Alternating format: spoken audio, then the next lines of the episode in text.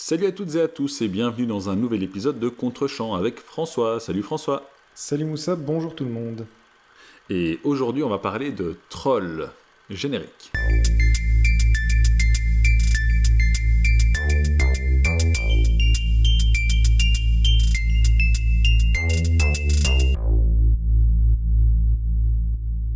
Et donc, pour entamer cet épisode, une fois n'est pas coutume, il est nécessaire de le souligner, Moussa a donné une précision plus ou moins correcte du film qu'on avait, que je lui ai soumis. Euh, bravo camarade, je vois que le, podcast s'améliore d'épisode en épisode. Mais même pas, parce que troll pourrait être compris de multiples façons. C'est vrai, c'est vrai. Euh, mais en tout cas, il s'agit bien de troll dans ce film donc qui s'appelle euh, Troll Hunter ou Troll Jägeren, euh, puisqu'il s'agit d'un film norvégien que j'ai soumis à, Moussa euh, cette semaine. donc c'est un, film dirigé par André Övredal, que je ne connaissais pas, mais je trouvais le système intéressant puisqu'il s'agit du premier phone footage qu'on va regarder dans ce podcast. On va en parler un peu plus tard, mais rapidement pour le pitch, il s'agit donc d'un groupe d'étudiants qui, pour leur université, souhaitent réaliser un petit film sur des ours qui seraient tués mystérieusement, ou en tout cas par des braconniers, qui donc accompagnent des chasseurs d'ours dans un premier temps, et qui se lancent sur la piste d'un de ce qu'ils pensent être un braconnier, avant de découvrir qu'il s'agit en fait d'un chasseur de trolls.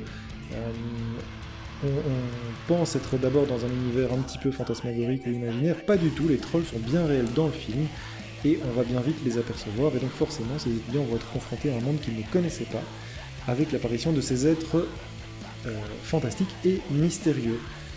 Moussa, sans plus attendre, qu'as-tu pensé de ce film norvégien? Qui parle de trolls euh, Quand j'ai voulu préparer cet épisode, je me suis dit je vais venir sans notes parce que je t'avoue que je je ne savais pas trop comment l'aborder, et puis je me suis dit que ce serait pas une bonne idée parce que euh, c'est pas évident de se lancer sans notes, donc j'en ai quand même prise euh, pas mal, euh, mine de rien. Mhm. Ça répond toujours pas à ma question. J'ai beaucoup de mal à dire si j'ai aimé le film ou pas. Ah. Il y a des choses qui m'ont plu, mais globalement, non, je vais pas dire que je suis resté sur ma faim. En fait, je, vais commencer par là, mais j'y reviendrai plus, plus loin. Évidemment, on peut pas s'empêcher euh, de comparer ce genre de film à ce qui est devenu la référence, je pense, pour les gens de ma génération, à savoir le projet Blair Witch. Mhm. Euh, qui, repose aussi sur le système de réemploi de, euh, de pellicules trouvées pour créer un film, ici sous la forme de, de documentaire, donc un, faux documentaire, sans, cela dit, un, un, mais sans, sans narration. C'est-à-dire qu'on a vraiment pris les images de façon brute, et euh, par rapport à ce que j'ai ressenti justement avec le, projet Blair Witch, ici il y a pas mal de choses qui m'ont, ouais, je, vais dire laissé sur ma faim, mais c'est pas la bonne expression. J'ai juste beaucoup de mal à mettre des mots euh, sur le ressenti euh, que j'ai à la fin de ce film. Je vais donc commencer par ce qui m'a posé le plus problème, c'est le rythme. Je trouve que le rythme est assez lent, lourd et pesant. Ce qui n'est pas surprenant dans le cas d'un film qui, qui se construit comme un, sur la base du principe du found footage. C'est normal, dans, ce type d'exercice, on perd toute une tonne euh, toute une série d'artifices qui servent au cinéma. Euh, ça peut être la musique, par exemple, euh, ça peut être les enjeux, ça peut être beaucoup d'éléments qui contribuent à plonger euh, le spectateur ou la spectatrice dans le film, qui se perd ici. Donc c'est assumé, j'ai pas de souci avec ça. Euh, et c'est un choix qui peut être tout à fait intéressant et pertinent, d'autant plus que dans ce cas-ci, ce qui m'a plu, c'est qu'il le fait au service euh, de quelque chose qui pour nous, un public qui sommes abreuvés d'œuvres hollywoodiennes, sommes finalement peu familières, à savoir la mythologie norvégienne, et plus globalement la mythologie scandinave. Mais comme je l'ai dit, il n'y a pas d'enjeu. Le premier enjeu, entre guillemets, c'est de savoir si oui ou non il y a des trolls. Mais là, le problème déjà, c'est que quand j'ai vu la bande-annonce du film, parce que j'étais curieux de savoir si j'avais pris le bon film ou pas, on voit que les trolls existent déjà dans la bande-annonce, donc on se rend bien compte que le fait de savoir si les trolls existent ou pas ne sera pas vraiment un enjeu dans le film. Donc il n'y a pas d'enjeu. Et je pense que c'est un problème parce que si je reprends euh, le projet Blair Witch par exemple, dans ce film-là, il y a un enjeu. On a trois personnes qui sont perdues dans les bois, euh, avec un fond d'enquête sur une ancienne sorcière, et donc on a l'impression qu'il y a des choses un petit peu paranormales, ésotériques qui se passent dans cette, euh, dans cette forêt, et il faut que les jeunes s'en sortent. Il y a un enjeu. Ici, l'enjeu, il n'est pas vraiment existant, euh, si ce n'est qu'il y a ce chasseur de trolls qui doit s'assurer que les trolls ne sortent pas de leur territoire. Ensuite, je ne me suis pas forcément du coup senti attaché à ce qui arrivait aux personnes, enfin aux personnages, du coup qu'on voit dans, dans cette espèce de euh, faux documentaire. Car malgré tout, ça reste de la fiction. Certes, euh, le, support fait tout pour nous donner l'illusion que ça ne l'est pas. Et pour le coup, l'illusion est vraiment parfaite. Hein, J'y reviendrai, mais l'illusion est parfaite. Mais je ne me suis à aucun moment soucié de ce qui allait arriver au personnage. Pour donner un exemple, il arrive malheur à un des personnages en, plein milieu du film, à savoir le, caméraman, qui se voit remplacer très vite par une autre caméra woman euh, pour le coup. Alors il y a un enjeu avec ce personnage-là, mais l'enjeu est vraiment euh, mineur, et je pense même qu'il n'est pas vraiment réexploité après. Euh, je vais pas spoiler entre guillemets, mais voilà. En gros, on a pris un personnage, il est plus disponible, on va le remplacer par un autre, et voilà. Donc du coup, ça, ça contribue un petit peu à ce manque d'attachement qu'on a pour les personnes que l'on mhm. suit dans ce documentaire. Ensuite, il y a des soucis de lenteur.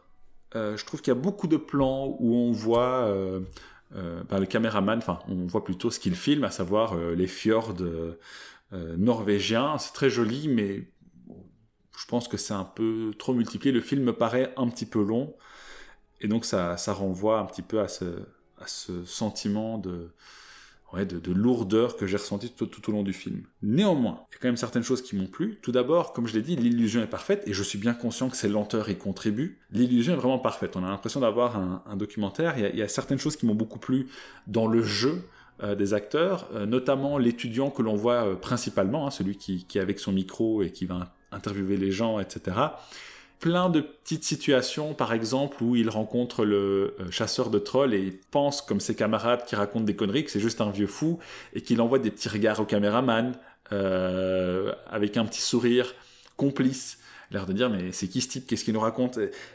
Il y, a, vraiment plein de petits artifices comme ça qui rendent l'illusion, euh, je trouve, très bonne et c'est vraiment savoureux.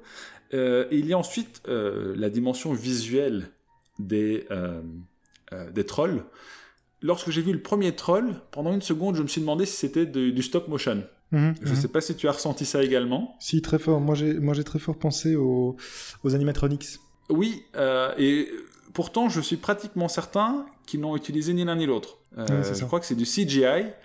Euh, mais ce petit côté stop motion donne un vrai cachet au mhm. troll du film. Et, donc donne une identité aussi qu'on retiendra à, ces créatures. Je trouve également qu'il y a en particulier euh, un troll, le dernier, que l'on voit dans le film, qui est, euh, qui est somptueux, euh, de par sa taille notamment, et qui donne lieu à des plans où on voit ce, tout petit chasseur de, trolls face à lui. ce sont des plans qui sont vraiment magnifiques. Tu, tu expliquais l'autre jour sur Twitter que c'est un peu regrettable qu'on puisse pas montrer dans ce podcast les, les, séquences à nos auditeurs, mais vraiment, il y a certains plans qui sont, je trouve, magnifiques euh, lors euh, de cette rencontre entre le troll et le chasseur. Euh, je pense avoir fait le tour, je relis mes notes. L'illusion parfaite, visuellement des trolls très intéressants. Oui, le jeu des, sur les hors-champs aussi est, excellent, mais dans une œuvre en fin de footage, évidemment. voilà, c'est pas du tout étonnant, mais c'est vachement bien maîtrisé ici. Mhm. donc là, là aussi, j'ai vraiment pas grand chose à dire. voilà, voilà ce qui m'a plu dans, dans, dans, le film malgré tout, comme je l'ai dit, je, ne sais pas très bien s'il m'a plu ou pas euh, une fois que j'ai une fois que je l'ai terminé. Euh, la bonne nouvelle, c'est que j'ai réfléchi encore, donc ça c'est toujours euh, quelque chose de positif. Mais voilà. Il y a aussi toute la dimension sur le, évidemment le secret gardé par l'État sur l'existence des trolls. Qui, alors lui pour le coup, il m'a laissé un peu sur sur ma faim. Hmm. et j'ai pas envie de spoiler la dernière séquence parce qu'elle elle est très savoureuse aussi. Euh, où justement on a un petit peu euh, quelques, quelques détails sur les répercussions de, de, cette histoire sur les trolls et ce groupe d'étudiants qui va filmer des trolls alors que c'est censé être un, secret d'État bien gardé. Mais euh, ouais, cette dimension-là m'a laissé un peu sur ma faim, malheureusement. donc voilà, j'ai fait le tour, je vais, je vais pas, vais pas m'apesantir davantage et je te laisse reprendre la parole. Super, merci. Ben oui, en fait, c'est clairement pas un grand film, mais je trouve que c'est un film intéressant, c'est pour ça que je voulais te le faire voir. Et puis aussi, c'est l'occasion de parler du dispositif. En fait, en cinéma, le dispositif, euh, c'est la manière dont tu filmes euh, ton histoire, ta narration, et qui est implicitement comprise par le spectateur. C'est-à-dire que l'immense majorité des films que l'on voit au cinéma, le dispositif, c'est le sorte de narrateur omniscient, c'est-à-dire que tu admets en tant que spectateur que la caméra est plus ou moins omnisciente, tu vois à peu près tout en même temps que les personnages qui découvrent l'action. Euh, tu es placé d'un point de vue supérieur. Alors certains films jouent le point de vue uniquement personnel. Lorsque c'est un personnage qui raconte l'histoire, tu ne vois que son point de vue. Euh, le dispositif, c'est ça. C'est vraiment la question du point de vue. La plupart des films au cinéma adoptent un point de vue omniscient, ou en tout cas général, qui te permet de voir plus que ce qu'un seul personnage ne peut voir. Euh, c'est comme ça que sont construits la majorité euh, des films.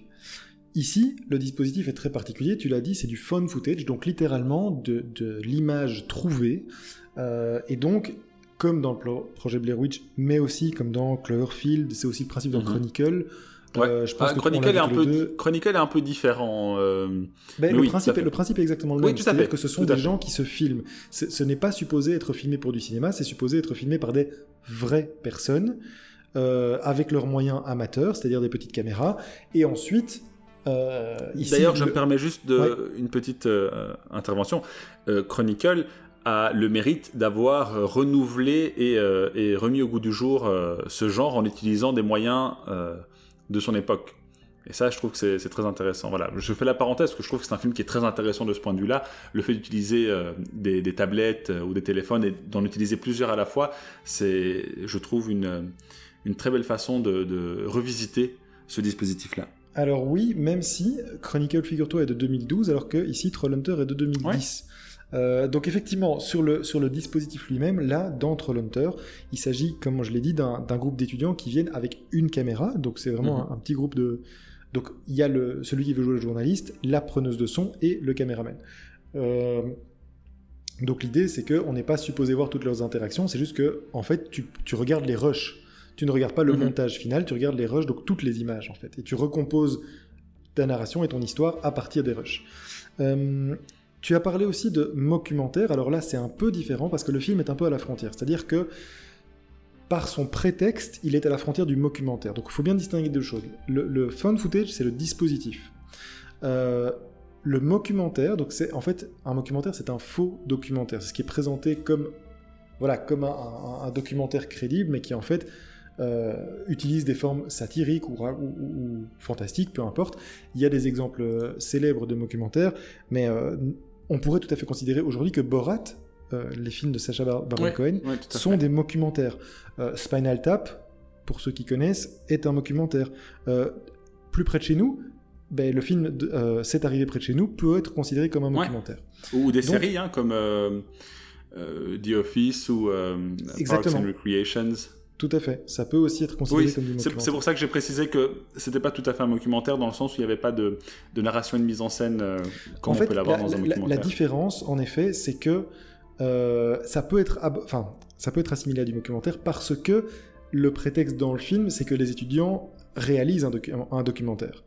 Mais ce n'est pas envisagé à la base. Enfin voilà, tu ne tu vas pas voir ce film comme étant un documentaire, ce qui est plutôt le c'est comme ça que ça se passe pour les documentaires. Tu, sais qu'à la base, c'est supposé être un documentaire. Donc voilà. Ça, c'est la petite, différence subtile dans le dispositif. On est vraiment sur du phone footage, mais effectivement, tu entres dans le, tu es à la frontière du documentaire. Euh, alors, ce qui, moi, m'a frappé directement quand j'ai revu le film, euh, tu parlais du rythme et je suis assez étonné de t'entendre dire que c'est assez lent. Alors, c'est peut-être assez lent dans la narration, mais en tout cas, j'étais frappé par le fait que il n'y a pas un plan qui dure plus de 6 secondes dans ce film. et c'est très bizarre pour du documentaire, euh, pour du, justement, euh, lapsus, pour du phone footage, parce que généralement, le phone footage est fait comme tu, tu, regardes des rushs, donc des, une image qui n'est pas montée, mais c'est l'occasion justement d'avoir des séquences beaucoup plus longues, euh, qui ne sont pas coupées, qui ne sont pas éditées, et donc des plans qui s'étirent, qui peuvent être des plans séquences, qui peuvent... Ici, c'est très étonnant, dans le, le film, à un rythme extrêmement haché. C'est-à-dire que chaque plan, c'est 5 secondes. Et ça te permet, en fait, ça permet une chose, c'est de mettre en place une narration. C'est-à-dire que le début, les jeunes, tu suis leur parcours pour arriver jusqu'au lieu, puis pour aller à l'endroit où on leur indique qu'il y a un, potentiellement un braconnier qu'ils pourraient rencontrer et suivre en fait, il y a un rythme très haché et tu vois effectivement quelques plans, tu, comprends qu'ils sont en voiture, mais ça t'amène très vite à leur destination.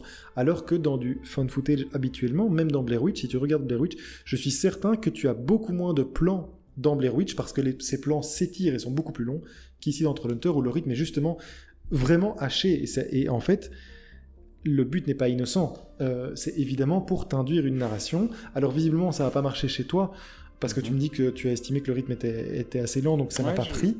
Mais en je trouvais que c'était un, peu long, en tout cas, oui. D'accord, ben, c'est tout à fait possible, hein, mais en tout cas, il y a vraiment dans la forme, dans le traitement du fan footage, quelque chose qui est déjà, qui met déjà potentiellement à mal le dispositif, puisque en principe, des rushs ne sont pas, euh, comment dire, ne sont pas égaux. Tu as des rushs beaucoup plus longs, tu as des prises beaucoup plus courtes, etc. Ici, tout est très saccadé. Ce sont systématiquement des plans de 5-6 secondes maximum.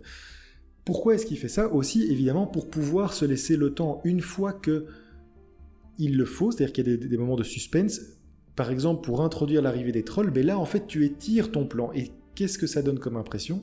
C'est que jusqu'alors tu as eu des séquences très hachées, très rapides, très rythmées, et puis en un coup tu as un plan qui s'étire, et donc ça amène de la tension, du suspense, et, et, donc tu as déjà au sein même de ce dispositif un traitement particulier qui est un traitement de cinéma.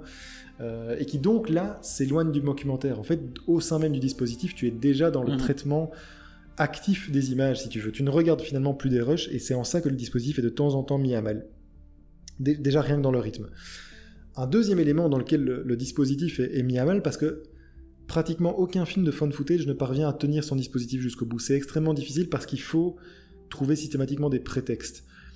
Or, ici, il y a plusieurs éléments qui font que le, film ne tient pas tout à fait son dispositif. C'est parfois anodin, ça, ressemble à rien, mais il y a un exemple dans lequel le braconnier est perché en haut d'un arbre, et donc les étudiants le filment, je rappelle qu'ils n'ont qu'une caméra, donc tu n'es supposé voir qu'à travers cette caméra-là.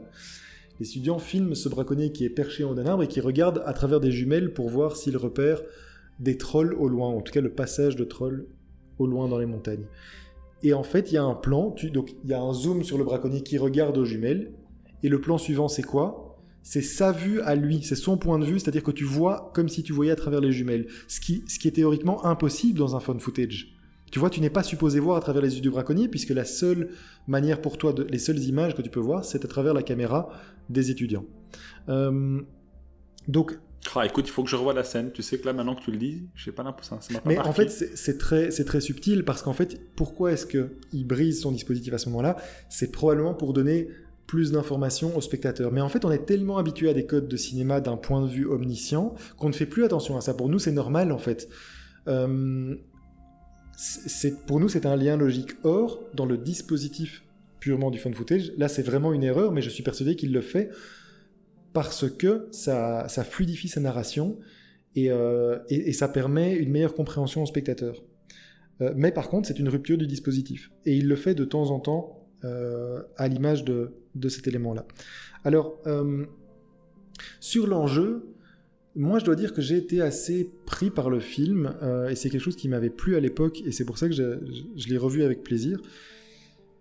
C'est que là où il se tient plutôt, je trouve, c'est que tu ne sais pas où tu pars quand tu, quand tu démarres le film. J'avais pas vu la bande-annonce, moi, à l'époque. Et, ça, c'est mon erreur. Alors que je regarde je plus les bandes annonces normalement. Ouais, c'est ça. En fait, il faut, il faut jamais regarder les bandes annonces. Euh, parce que j'ai pas vu celle de Trollhunter, mais visiblement, elle t'a vendu le film. Alors que, moi, la première fois que je l'ai vu, je me suis dit, en fait, comme dans le projet Blair Witch, on va pas voir. Mais oui. Tu, où tu vas voir vraiment des, des jumpscares ou des choses comme ça, tu vois, tu vas pas voir les, les monstres. En fait, Trollhunter est un film de monstres. Tu les vois, les trolls. Euh, dans le film, ils apparaissent et ils sont pas juste en bord d'image ou en fond à l'arrière-plan ou quoi, pas du tout. Ou pas brièvement, tu as des longs plans sur eux et tu as toute une comment dire, une typologie des trolls, puisqu'il y a des trolls différents en plus, donc c'est assez... Et ça, c'est euh, très intéressant. Hein. Oui, c'est très chouette d'ailleurs, c'est un très chouette euh, élément du film. Mais en tout cas, voilà, ce que j'ai aimé dans le film, c'est que tu ne sais pas nécessairement où tu vas. C'est-à-dire que tu, tu, commences à suivre des étudiants qui sont sur la piste de potentiel braconnier. ils finissent par trouver un braconnier qui s'avère être un troll hunter, donc un chasseur de trolls, littéralement. Et donc ces gamins qui ne croient pas du tout à l'existence de trolls finissent par y être confrontés, et donc l'accompagnent parce que ce gars, ce, chasseur, en fait, il se rend compte qu'il travaille pour le gouvernement, et ce type est vraiment lassé de son métier. Il dit c'est un boulot euh, difficile, qu'en plus tu ne peux partager avec personne, puisque la chasse aux trolls est secrète. Euh, c'est contrôlé par le, par le gouvernement qui cache ça au public. C'est un boulot ingrat, je suis mal payé. Euh, donc voilà, finalement, accompagnez-moi, filmez, documentez ce que vous voyez. D'où le, forcément l'aspect documentaire. Documentez ce que vous voyez et ça permettra de révéler ma situation au grand public et peut-être de faire bouger les choses. Euh, déjà, c'est plutôt chouette. Et ensuite, effectivement, ils sont confrontés, bah, d'une part, aux trolls, qui, puisqu'il y a une histoire sur les trolls qui dépassent le territoire qu'ils sont supposés occuper, puisque, un peu comme dans Jurassic Park, et c'est intéressant parce que le film fait des références notamment à, Ju- à Jurassic Park, je sais pas si ça t'a parlé, mais Oui, oui. les trolls sont limités dans leur territoire par le gouvernement norvégien, sur certains territoires par des immenses poteaux électriques. Euh, c'est vraiment les, les raptors de Jurassic Park. Euh, Euh, même le T-Rex, hein. même le T-Rex, tout à fait, tout à fait. Euh, a fortiori par, la, par la, la morphologie des monstres qui sont immenses par rapport aux humains. Donc voilà, il y a beaucoup de références à, à Jurassic Park, je trouve. Euh, et donc, Ce qui, est plus, ce qui est plus intéressant ici, toutefois, et ça je l'ai dit, je reste juste sur ma fin, mais c'est que euh, on n'est pas dans du divertissement. On- les trolls existent malgré nous, exactement. et donc l'État doit faire de, de la gestion. Euh, et, je trouve ça très intéressant. Je, je regrette juste, d'autant qu'à la fin, le, le film se permet justement de sortir de son dispositif pour euh, aborder la question en termes de euh, retombées euh, ou, ou en termes plutôt de, comment dire, de la manière dont le monde politique aborde cette question. Oui, tout à fait. J'aurais voulu qu'on aille un peu plus loin. La, la dernière séquence, pour moi, elle, elle- elle sert simplement à faire une, une blague, en fait. Une blague Tu- très drôle oui. d'ailleurs. hein, mais Oui, oui, tu parles de la séquence post-générique. Tout à fait. On est d'accord, oui, tout à fait. Euh, parce qu'effectivement, dans la séquence post-générique, en fait, tu, tu n'es plus dans le fan footage. Alors ça s'explique par la fin du film, pourquoi tu n'es plus Bien dans le fan footage? Mais effectivement, tu termines avec un, un- ce qui est un extrait d'une émission de télévision dans laquelle tu vois le Premier ministre norvégien. Euh, je termine juste sur le fait que, justement, ce que j'aime dans le film, sur la- au niveau de sa narration, c'est qu'il t'entraîne, en fait, tu découvres en même temps que l'équipe. Et ça, je trouve que c'est assez bien tenu. C'est-à-dire que le, le- tu parlais du fait qu'il n'y avait pas d'enjeu. En fait, je trouve que tu, découvres l'enjeu du film en même temps que l'équipe du film, en même temps que l'équipe documentaire. C'est-à-dire qu'ils partent, comme je l'ai dit, d'abord sur un objectif premier, ensuite ils changent, puis ils accompagnent ce chasseur de trolls, et ils ont l'ambition eux-mêmes de révéler au monde euh, ce, mystère et cette chose gérée en secret par le gouvernement, donc un complot gouvernemental.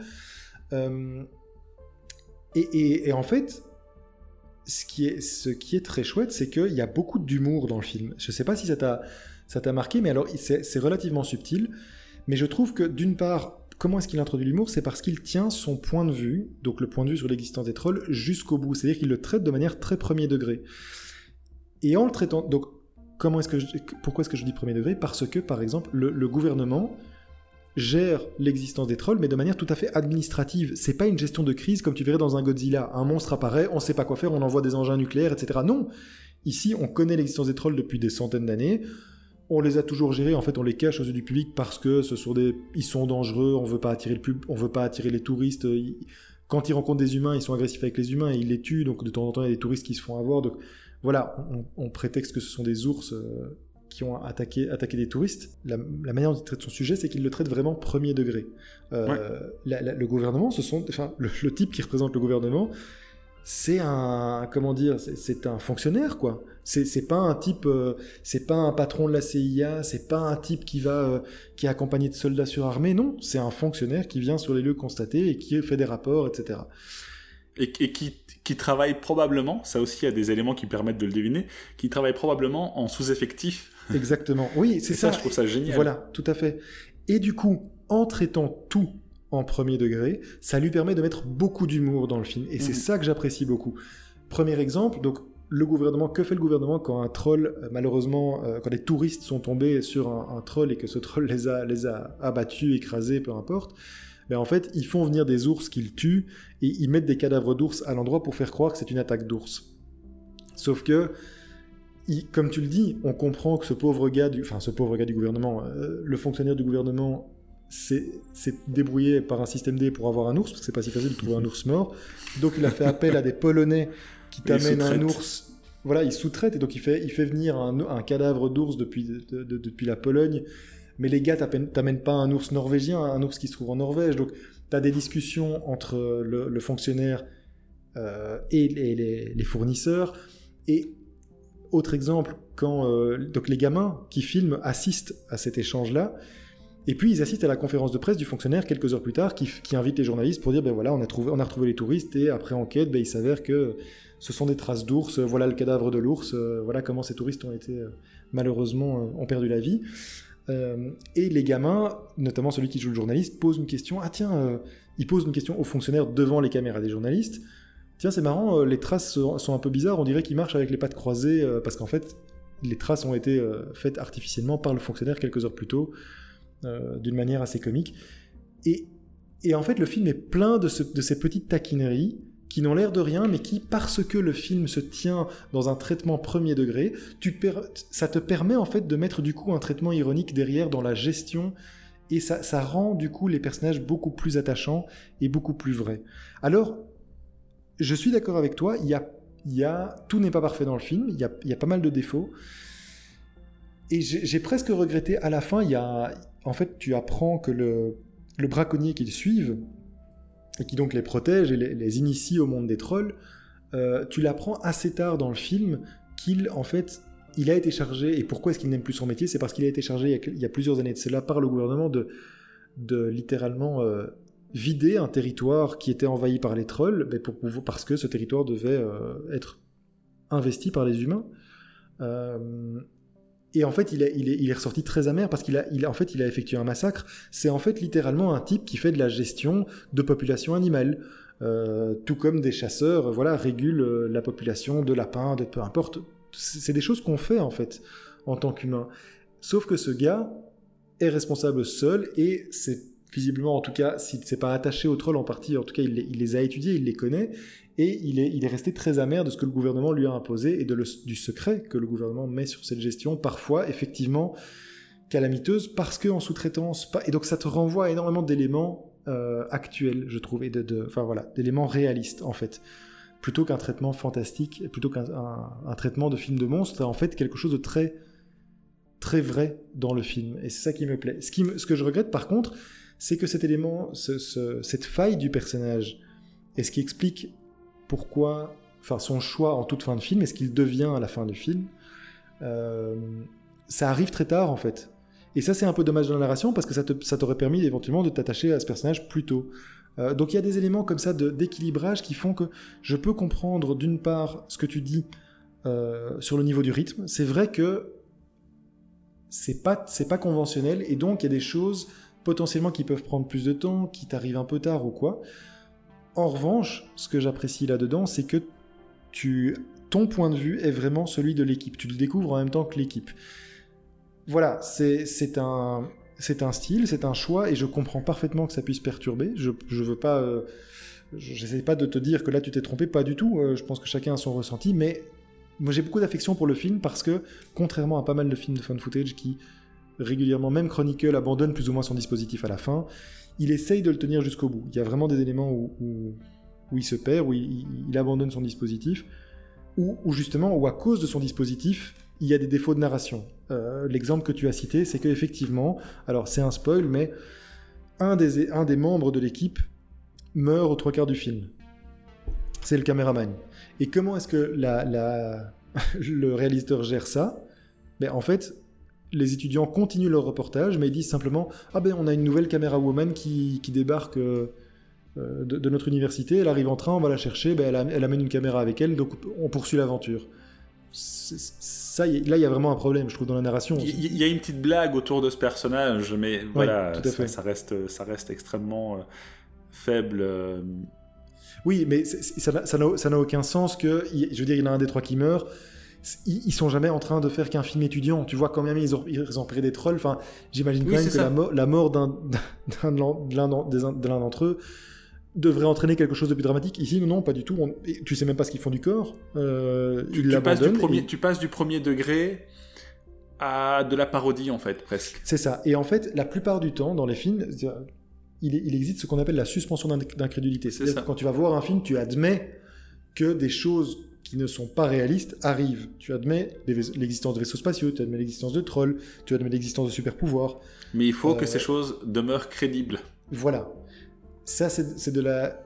Ici, tu as une rupture euh, littéralement dans. Enfin voilà, c'est une vraie, je trouve, erreur de narration. C'était même pas nécessaire de faire mourir ce personnage.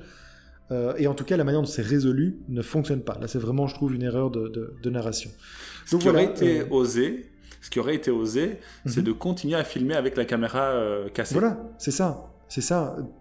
Je comprends pas tellement l'arrivée, si ce n'est pour faire une blague, de, de la nouvelle caméra woman, parce qu'il y a une blague autour de à, son sujet. je m'étends pas là-dessus, mais ça me semble un peu faible comme prétexte pour abandonner complètement un personnage que tu as suivi pendant, pendant une heure et, voilà, le remplacer euh, comme, comme s'il n'y avait aucune conséquence à sa mort. Donc, euh, donc voilà. C'est un film imparfait, euh, mais c'est un film que j'aime bien parce qu'il pose des questions intéressantes sur le dispositif, sur la gestion du dispositif, sur la narration, et puis sur la. Mais je le trouve en fait assez touchant parce que même en étant un film de monstre, je le trouve très réaliste. C'est assez paradoxal. Et là, c'est pas tant par le dispositif, mais c'est plutôt par son approche très premier degré qu'il ne perd pour le coup jamais. Là où son dispositif, justement, euh, comme souvent dans le fan footage, est mis à mal, est parfois euh, euh, battu en brèche, ici, le traitement reste premier degré jusqu'au bout et en tout cas lui offre une facture du coup très réaliste et, c'est quelque chose que j'apprécie. Mais comme tu l'as dit, c'est pas un film de monstre. Et, c'est vrai que en y repensant, les, les, trolls euh, ne cherche jamais à nuire. Non, pas du tout. C'est une sous-intrigue de plus. C'est-à-dire que on apprend au bout d'un moment que les trolls sont sortis de leur territoire et qu'il y a un problème et on va, savoir pourquoi. On va apprendre pourquoi. Mais ceci dit, tu pourrais remplacer les trolls par des loups. Le film, le film se tiendrait quand même. Euh, en fait, c'est simplement que tu as l'irruption dans un, dans un univers tout à fait réaliste d'un élément fantastique, l'existence des trolls. Mais à part ça, c'est un film que tu peux tout à fait regarder comme un film, oui, réaliste. Euh, tu remplaces, comme je dis, tu remplaces les trolls par des loups et ça fonctionne tout autant. mais je suis content qu'on ait eu cette discussion parce que c'est vrai que le, film est assez sympathique euh, malgré les, quelques éléments qui m'ont dérangé. Euh... non, c'est. Ouais, il est imparfait. C'est un film intéressant en tout cas. C'est vraiment un film très intéressant. Tout à fait. Il est, en fait, il est imparfait. Il a, a pas mal de défauts, mais je pense que ça vaut la peine de le voir. Et euh, ce que je trouve chouette, c'est qu'on en a pas trop dit. Euh, alors, on a déjà révélé pas mal, ne serait-ce que sur l'existence des trolls, parce que si vous n'avez rien vu, si vous ne connaissez pas le film, c'est vrai que c'est une surprise du coup qui va vous manquer et qui va peut-être vous donner l'impression que le film est un peu long dans sa mise en place. Mais, euh, en tout cas, j'encouragerais les, auditeurs euh, du podcast à voir le film parce qu'il est intéressant, parce qu'il a des éléments vraiment assez attachants. Sans être parfait, sans être totalement réussi, il y a vraiment quelque chose et je trouve que c'est intéressant de, de, voir un film qui en plus n'est pas particulièrement partagé ou connu. Euh, on parle d'un film. Oui, c'est surtout ça aussi. Oui, tout à fait. et... puis euh, d'entendre une langue qu'on n'a pas l'habitude d'entendre. Ah, écoute, moi j'ai regardé la série Ragnarok euh, sur Netflix, donc je commence un peu à avoir l'habitude de, du norvégien. C'est une langue à laquelle j'ai beaucoup de mal à me faire. c'est pas particulièrement, comment dire, c'est pas très. à, nos oreilles, ça sonne un petit peu rugueux. Oui, il y a. C'est pas très harmonieux. C'est particulier comme langue. Euh, euh, autant euh, Dark en allemand, ça passait très bien. autant le norvégien, c'est particulier comme langue. En tout cas, j'ai vraiment. Mon oreille a du mal à s'y habituer. Ouais, mais on s'y attache. On s'y attache. Oui, je, je, suis toujours friand des, versions originales de toute façon. Donc, donc voilà. mais écoute, je te, je te remercie. Un film très intéressant. Je me permets une dernière parenthèse. Je pense que le projet Blair Witch ne n'abandonne jamais son dispositif jusqu'à la fin. Oui, peut-être. Je, l'ai vu, je l'ai vu il y a longtemps. Je l'ai vu il y a longtemps, mais euh, oui, ah, justement, ça, ça me permet, puisque tu, tu, tu en parles, dernier élément, puisqu'on a dit hein, qu'il abandonne, euh, Trollhunter abandonne de temps en temps son dispositif, par exemple en montrant le point de vue qui n'est pas supposé être vu par la caméra, euh, avec cet étudiant qui meurt et du coup tu es obligé d'amener une autre nouvelle caméra, ce qui fonctionne pas très bien. Je pensais aussi aux scènes de, puisque tu en as forcément, ça c'est un grand classique du phone footage, lorsque le caméraman se met à courir parce qu'il est poursuivi, parce qu'il y a quelque chose qui se passe. Ici, je trouve, je sais pas si ça t'a frappé, mais quand il est obligé de courir, je trouve que l'image reste quand même pas mal nette pour un type qui est supposé courir avec une caméra qui tremble, ou, généralement, par exemple dans Blair Witch, quand c'est le cas, tu ne vois plus rien.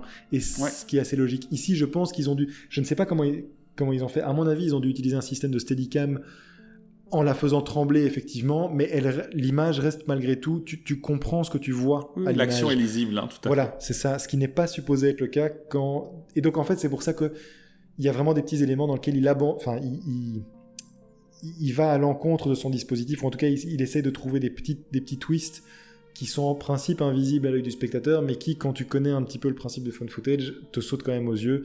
Donc voilà, film imparfait, film intéressant malgré tout, et, euh, voilà, merci de l'avoir regardé, Moussa. Non, mais merci à toi. Comme je te dis, c'est un, film très intéressant, vraiment. Euh, euh, je, conseille effectivement à les personnes qui nous écoutent de le regarder. Et donc, sachez que pour la semaine prochaine, j'ai demandé à François de regarder Death Becomes Her de Robert Zemeckis, La mort vous va si bien en français. J'ai très peur en voyant la J'ai pas regardé la bande-annonce. mais l'affiche me fait Non, ne regarde pas les bandes-annonces. Je, ne fais jamais ça. En fait, ici, pour l'anecdote, c'est parce que il y avait deux. Je crois qu'il y avait plusieurs propositions Troll Hunter, et donc je voulais m'assurer que c'était bien la bonne. Et donc, en avançant un petit peu dans la bande-annonce, ben, j'ai vu un troll. Donc, voilà. Ne regardez pas les bandes-annonces, et surtout pas pour. Euh, ne regardez pas celle de Death Becomes Her. C'est un film qui vaut la peine d'être euh, découvert. je l'ai revu du même coup. Hein, même l'affiche me fait un peu peur. Donc, euh, voilà. Je, te dirais quoi. Attends, par l'affiche, je veux dire le, poster ou euh, le casting? Oui, le, poster. Ok, d'accord. Parce que le casting est quand même assez, euh, assez intéressant. Enfin bref, je, n'en dis pas plus. Euh, regarde-le, on en discutera la semaine prochaine. en attendant, on vous souhaite un bon film et on vous dit à bientôt. Salut tout le monde, bye